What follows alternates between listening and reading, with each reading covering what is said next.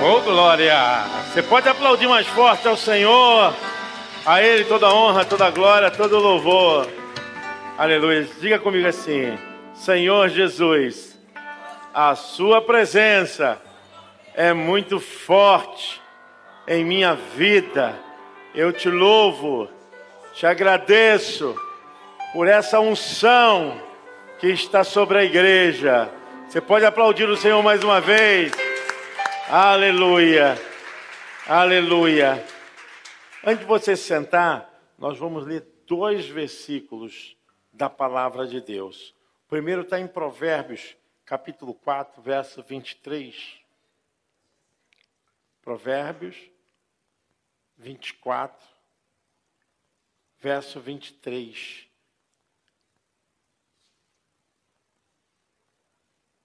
Amém?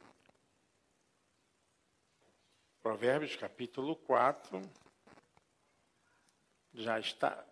Provérbios 4, 23. Ótimo. Isso. Olha, nós vamos fazer essa leitura e vamos meditar nessa leitura hoje, irmãos. Amém? Vocês querem meditar nessa leitura? Diga amém. Glória a Deus. Sobre tudo o que se deve guardar, guarda o coração, porque dele procedem as fontes da vida. A igreja junta. Sobretudo.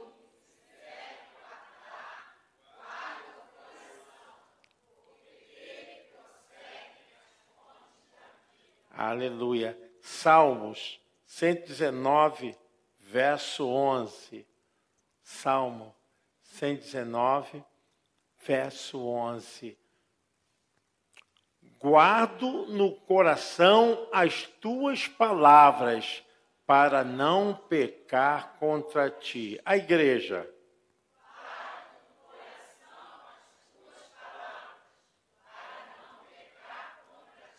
Amém. Vocês podem se assentar. Hoje eu gostaria de passar para vocês princípios de conhecimento e sabedoria divina. Quando a gente fala princípios, é o conjunto de regras de sabedoria divina, a gente está dizendo, isso você não encontra entre os homens comum, não encontra entre as mulheres comum, não encontra nas reuniões seculares da vida você só encontra na casa de Deus. A palavra do Senhor são princípios de sabedoria divina para nos guiar, nos orientar. Eu até cheguei aqui e conversei com a minha assessora de multimídia ali, falou: "Olha, eu preciso colocar umas palavras aí". Ficou tudo certo, Estela? Ou está indo? Epa, é bênção pura, né? Olha o que Salomão está dizendo. Preste atenção o que esse sábio está falando a respeito de que você deve guardar o seu coração, porque do seu coração ele é um gerador de vida, de saúde, é um gerador de conciliação.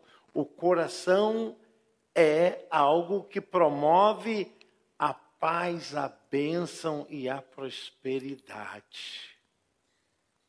Por isso que eu falei que hoje quero ministrar princípios de sabedoria divina. Por que Salomão está falando isso? Porque nós precisamos entender qual o significado da palavra coração na Bíblia. Qual o significado e a importância da palavra coração para a igreja, para os nossos dias. Esta palavra aparece na Bíblia cerca de 800 vezes. E toda vez que essa palavra aparece na Bíblia, ela quer dizer alguma coisa, ela quer referendar alguma coisa. A palavra coração é muito mais do que um sentido de um órgão. Esta palavra está se referindo ao ser interior, à mente, à vontade, à inteligência. A palavra coração na Bíblia significa o ser interior, a mente, a vontade e a inteligência. Quando nós olhamos no hebraico, o que significa a palavra coração é leve. Leve. L-E-V, leve. A palavra possui duas consoantes hebraicas importantíssimas. Olha, Lambert é uma consoante da palavra lev, que significa coração no hebraico. Lambert significa cajado de um pastor. Cajado de um pastor simboliza o que? Direção e guia. Olha o que representa a palavra coração na Bíblia. A palavra coração na Bíblia significa o ser interior, a mente, a vontade, a inteligência. E quando nós vamos ver as consoantes dessa palavra no hebraico, a primeira é o lambert, significa cajado de um pastor. E o cajado de um pastor simboliza o quê? Direção e guia. A segunda consoante dessa palavra lev é beit, ou bet. Simboliza casa. Casa. E quando nós vamos entender o real significado dessas consoantes dentro da palavra coração, que no hebraico se chama lev, a gente vai entender que simboliza da seguinte forma: significa o seguinte, guia a direção da casa. A casa é a nossa existência. Então nós temos a palavra coração como algo que é guia a direção da minha vida guia a direção do meu destino, guia a direção daquilo que Deus tem para mim.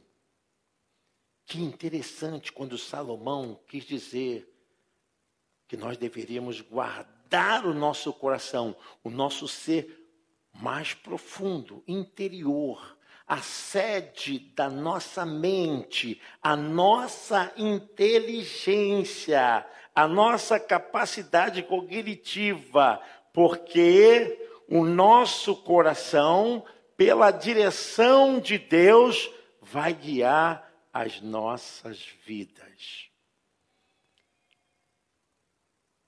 Eu quero que você entenda isso.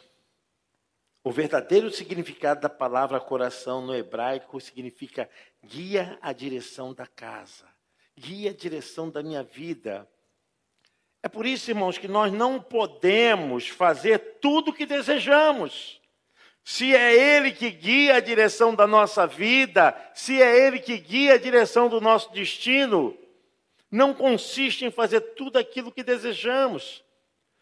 Eu quero que você entenda que a verdadeira liberdade espiritual existe em fazer a vontade de Deus e não fazer a nossa vontade. Porque do teu coração é que procede a fonte para a vida. Quando você entende que a verdadeira liberdade espiritual existe em fazer tudo aquilo que Deus quer. Esses dias eu comentava no Facebook, no Instagram, a respeito de chamado ministério. Muitas pessoas vão atrás de ministério. Não adianta ir atrás de ministério enquanto você não tem o chamado. O chamado vem antes do ministério. O chamado é justamente você sentir que Deus está te guiando e determinando a sua direção para você fazer aquilo que Ele quer. Isso, de fato, de verdade, é viver a verdadeira liberdade espiritual. Como? Fazendo aquilo que Deus quer. Aquilo que Deus quer é a verdadeira liberdade espiritual. Você precisa policiar os seus desejos. Você precisa policiar a sua mente Guarda o teu coração para que não venha ser inflamado por coisas que não é da direção do leve, não é da direção do cajado, para comprometer a tua vida, a tua casa espiritual. Porque pessoas vivem muitas vezes não sabendo o que Deus quer, não sabendo o que vai fazer. Isso é porque não guardou o coração. Se você guardar a sua interioridade, saber que a palavra de Deus vai te guiar, você não anda em dúvida. Você não anda tropeçando. Nós precisamos entender que Deus sempre vai falar ao nosso entendimento. Não me canso de dizer as mesmas coisas, porque isso tem proveito para vós, diz o apóstolo Paulo, Filipenses capítulo 3, versículo 1. Não me canso de dizer as mesmas coisas à igreja do Nazareno em Olinda, para não confundir a nossa vontade com a vontade de Deus. Porque quando tem a liberdade espiritual, nós vamos sentir o cajado de Deus nos guiando, o cajado de Deus nos direcionando, projetando o futuro, projetando ações, direcionamento, porque nós estamos guardando nosso coração para fazer a sua vontade. De repente você está pedindo algo mas o seu coração não está crendo nisso, não está com esse propósito. Muitas pessoas querem fazer a vontade de Deus, mas muitas pessoas não estão comprometidas com aquilo que Deus tem para suas vidas. A gente vê essa distonia, esse conflito agindo perfeitamente nas vidas. Primeira coisa que Deus quer da sua vida é o seu chamado. O seu chamado é você ter certeza que o cajado de Deus está direcionando a sua casa espiritual, a sua existência. Quando você não tem dúvida a respeito de Deus, quando você sabe o que é a vontade de Deus, o que não é a vontade de Deus, você então está sendo guiado pelo cajado do pastor, do supremo pastor. Você precisa policiar os seus desejos. A vontade do Senhor é pura, mas o seu desejo, ele não pode jamais tomar o lugar da vontade de Deus. Eu ouço pessoas dizendo o seguinte: ah, porque eu estou fazendo essa obra e agora eu estou me sentindo com dificuldade, com problemas. Você pode ter certeza que você está fazendo a sua vontade, porque quando você está na direção do cajado de Deus e Ele guiando, direcionando a sua casa, você é feliz, satisfeito, alegre, regozijante, você está sempre dando glória a Deus, glória ao Pai, ao Filho e ao Espírito Santo, porque você está na direção daquele que pode fazer tudo e fazer muito mais.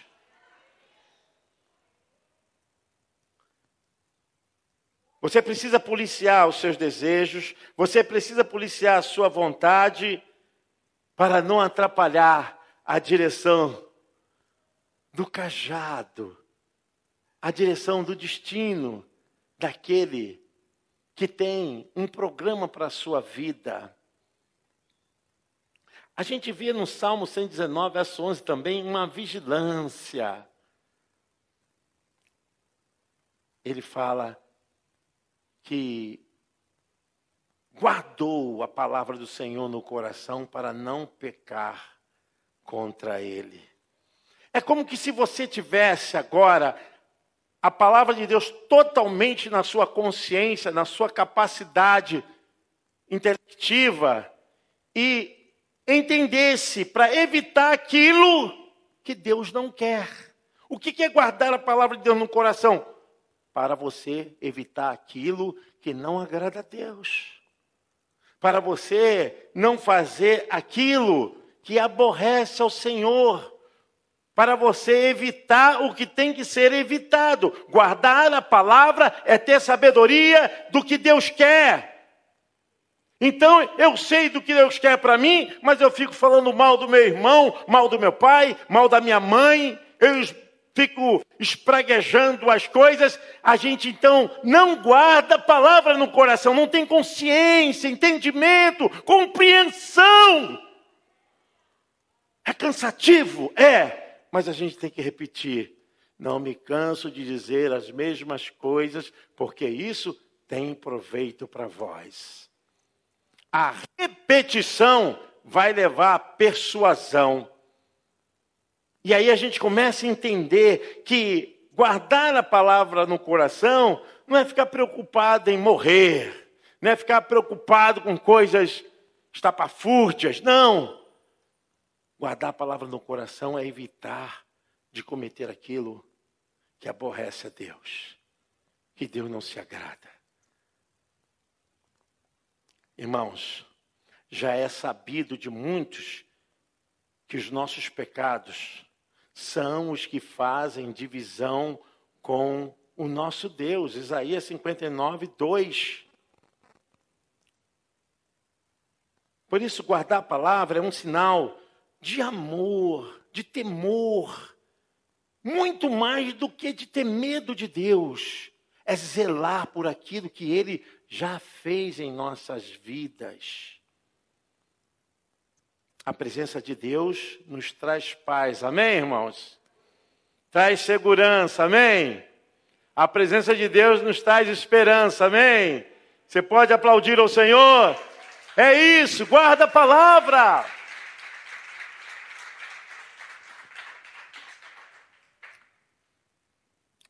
promove um sentido para a vida terrena e principalmente o que virá a seguir, a eternidade com Deus, através de Jesus Cristo.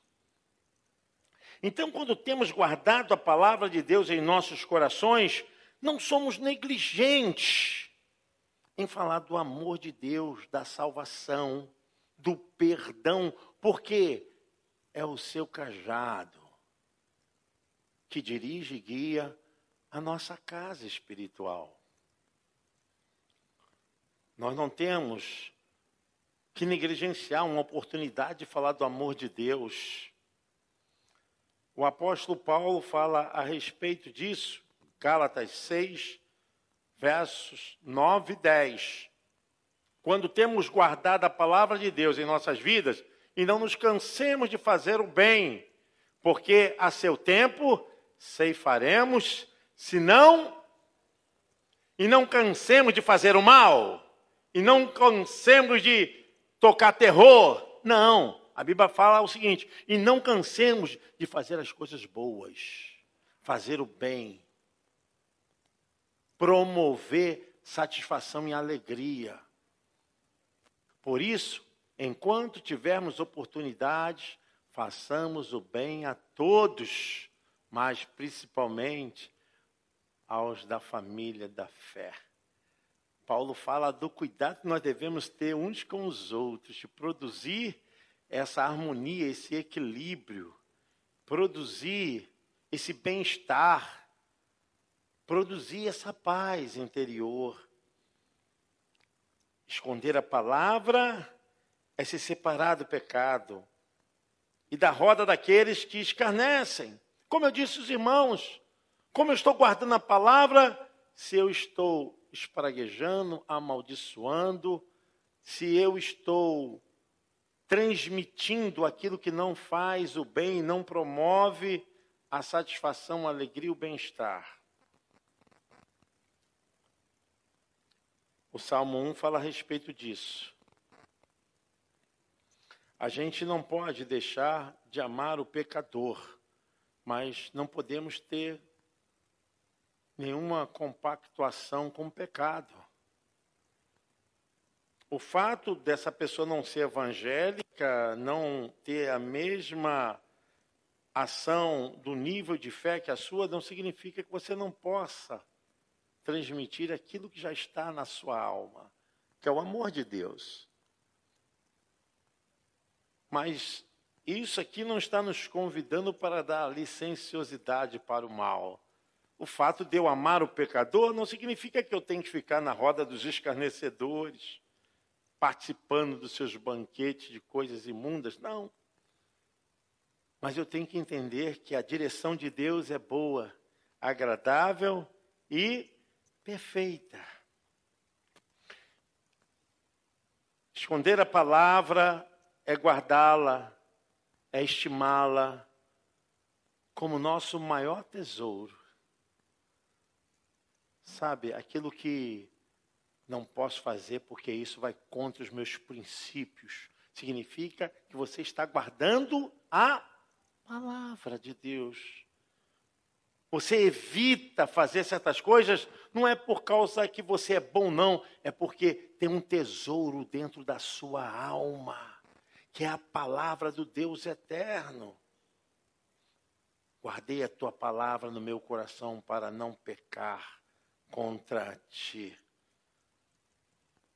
Irmãos, a palavra do Senhor, ela nos ensina o seguinte: porque onde estiver o vosso tesouro, aí estará também o vosso coração, vontade, desejo. Mateus 6, 21.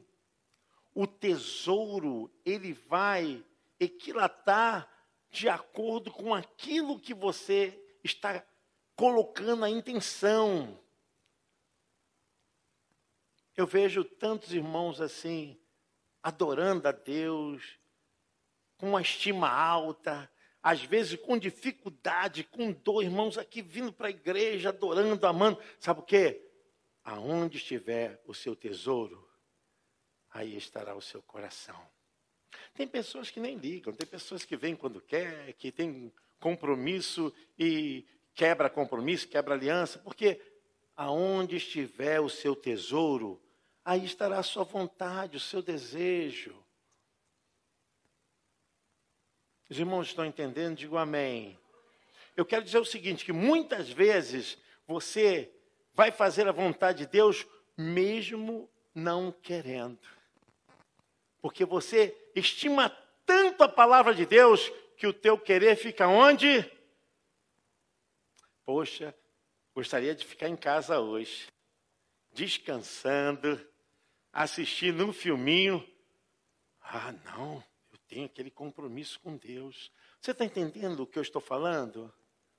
Tem algumas pessoas que não têm maior prazer e zelo porque o tesouro que eles têm está em outra coisa, em outro lugar. Porque aonde estiver o seu tesouro, aí estará o vosso coração. Você já sabe o que é coração? Vontade, inteligência, desejo. É isso. Quando o seu coração estiver totalmente convertido ao Senhor, o seu prazer não é outro a não ser fazer a direção que Ele está pedindo para você assumir. O teu prazer não é outro senão fazer a vontade dele, tomar a direção do cajado e levar a sua casa para ser guiado pela sua vontade. A palavra de Deus nos diz, irmãos, que nós somos a carta de Cristo. Se a estrada puder botar aí, 2 Coríntios 3, 3. Aquilo que já está em nossas vidas já consegue ser estampado, lido pelas pessoas. A gente não tem outro desejo, não tem outro embaraço, porque quando olha para nós, olha isso aqui, ó. Estando já manifestos como carta de Cristo, produzida pelos nossos, pelo nosso ministério, escrita não com tinta, mas pelo Espírito de Deus vivente, não em tábuas de pedra, mas em tábuas de carne. Isto é, na vontade, no pensamento. Não é isso aqui, não. Os antigos egípcios, na, no Egito Antigo, que pensavam a respeito dessas coisas, achavam que o coração era o centro da vida. Aí o que, que eles faziam? Olha só, para mumificar, pastora, eles arrancavam o cérebro, mas guardavam o coração. Evoluindo-se os estudos científicos e as pesquisas da medicina, se descobriu que, na verdade, o centro da vida é o cérebro, é a mente. Precisou de uma evolução através do processo de conhecimento para que eles pudessem entender que quem controlava o corpo é o cérebro, através do sistema nervoso central, através do sistema parasimpático, através das conexões nervosas, bioquímicas, eletroquímicas que o cérebro produz. Eu levantei minha mão, meu cérebro que agiu primeiro levantei minha pé, foi meu cérebro que agiu primeiro. É ele que dá comando. Eu quero dizer que hoje, eu quero que você entenda isso. Se Cristo não for o Senhor da sua mente, se Ele não for o Senhor dos seus atos, dos seus pensamentos, aonde estiver o seu tesouro, ali estará o seu coração. Mas eu conversando com a irmã, e ela falou assim: Pastor, eu perdoo. Eu perdoo minha filha por ter feito isso comigo. Aí eu falei: Mas sabe por que você está perdoando? Porque você tem o cajado do Senhor guiando a sua vida. A sua consciência não é guiada pelos prazeres do mundo, pelas revoltas da vida, pelas desconstruções, porque se a gente for pagar um mal com um mal, aonde está Cristo em nossas vidas? Se eu não consigo amar aquele que me fez mal, aonde está a minha mudança, a minha transformação? Aonde está o meu novo nascimento? Aonde está verdadeiramente o Espírito Santo ou o espírito de porco? Espírito imundo que eu quero dar sentido ao que eu estou construindo. Então, irmãos, nós não fazemos isso porque somos feras, somos bons, não. É porque o cajado do Senhor nos guia. E a sua vontade é perfeita, é boa e agradável. Você pode aplaudir o Senhor. Aleluia! É Ele que nos guia. Você não está perdendo com isso, não. Eu falei para a irmã, irmã, você está ganhando. É, pastor, é, sabe por quê? Você verdadeiramente tem a mente do Senhor. É o que a, o apóstolo Paulo falou.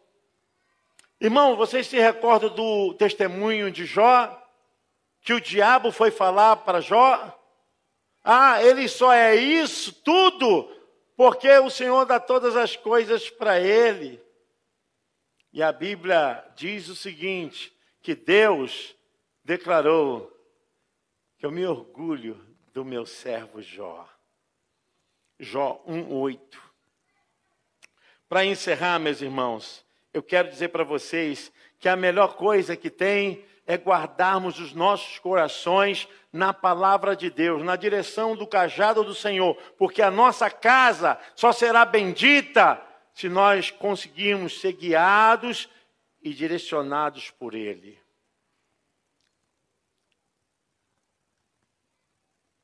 Não escute a voz do pecado, não escute aquela voz de vingança, de maldade, não escute aquela voz de você querer pisotear, magoar, não escute, porque essa não é a voz de Deus. Não é a voz do Senhor.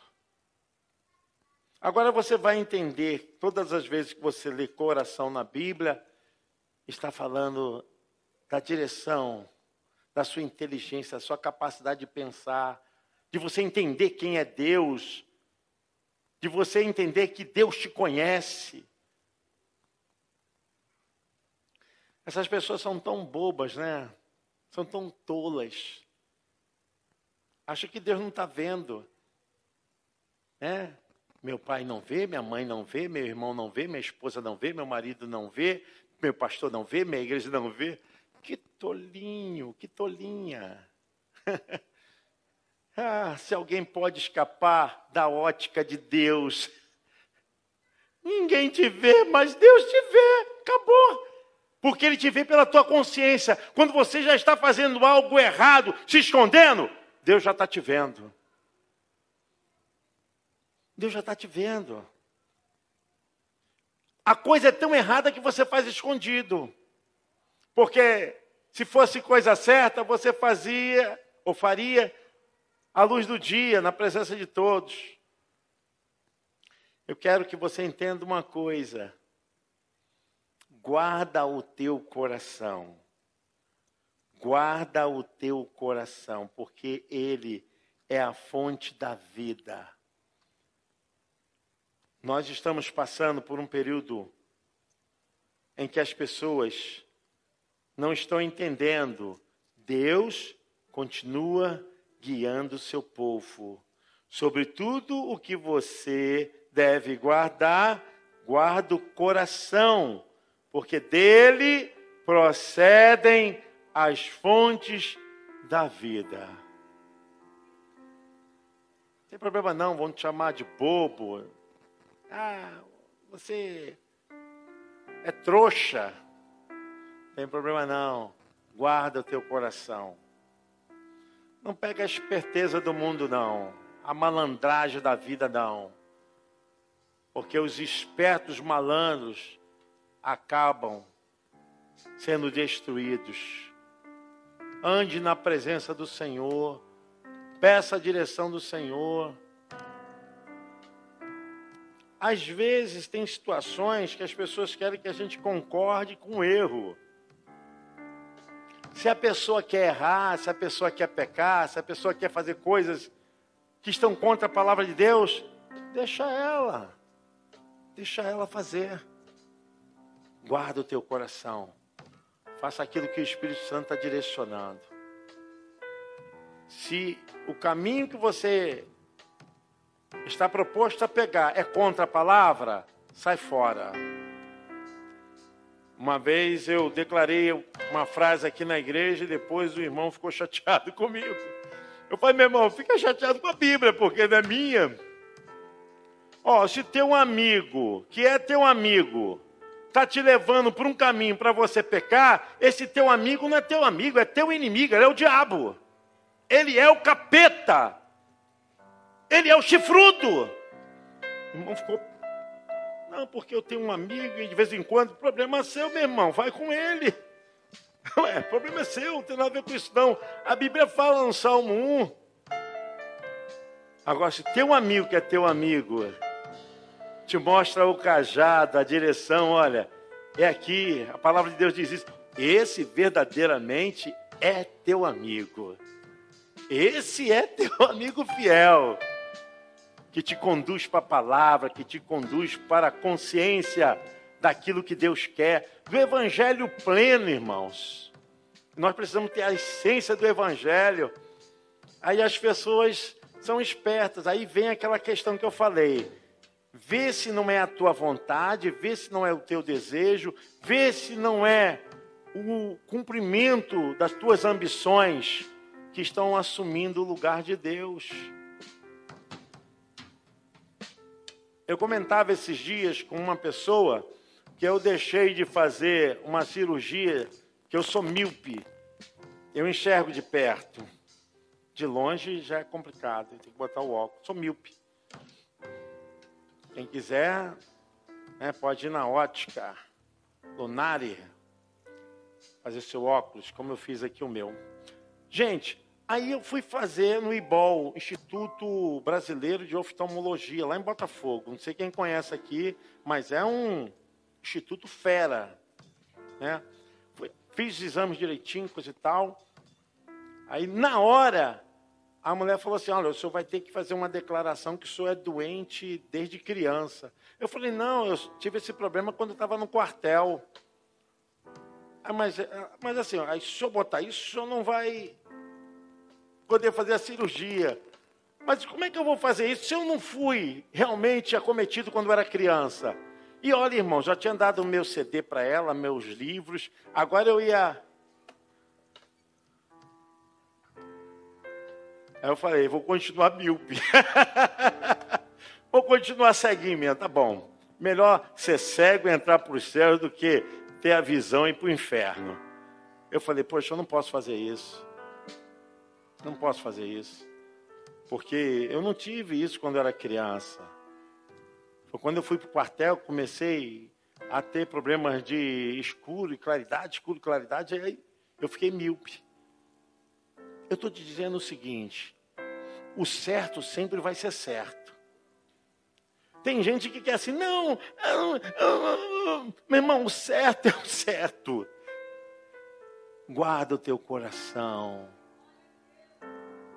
o errado nunca vai ser certo. Pastor, mas olha só, é aquele momento. É... Então, irmãos, eu não discuto com ninguém. Pode ir, pega o teu caminho. O errado nunca vai ser certo. Agora, o certo, mesmo se der errado, ele vai dar certo lá na frente. Porque o certo vai ser sempre certo. Eu quero que você pense nisso. Né?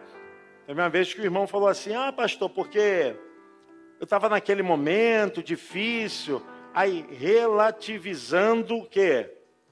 A palavra. E o pecado está na ordem do absoluto. O pecado, o pecado é aqui, em Olinda, é em Nova York, é lá em Santo Antônio, no Texas, é, é lá onde for. O pecado é pecado. Então, eu não discuto, mas eu quero falar para você, meu irmão, minha irmã, de tudo que você deve guardar. Guarda o seu coração, porque dele procede a fonte da vida. É nele que vai te conduzir. Pense sobre isso, tá? E assim, se você errou, eu também já errei. Peça perdão, confessa o seu pecado. Fala, Senhor, me perdoa, porque eu não estava guardando meu coração. Peça pe perdão a Deus e faça aquilo que Deus quer. Senhor Deus e Pai, muito obrigado por essa noite. Nessa terça, Senhor Deus, tão abençoada, nessa terça tão feliz Senhor, possamos retornar para os nossos lares aqui, motivados a te amar mais, te servir mais, Senhor. Livra-nos do mal, Senhor. Abençoe nossas casas. Abençoe nossas famílias. É o que nós te pedimos, em nome de. Você pode aplaudir o Senhor?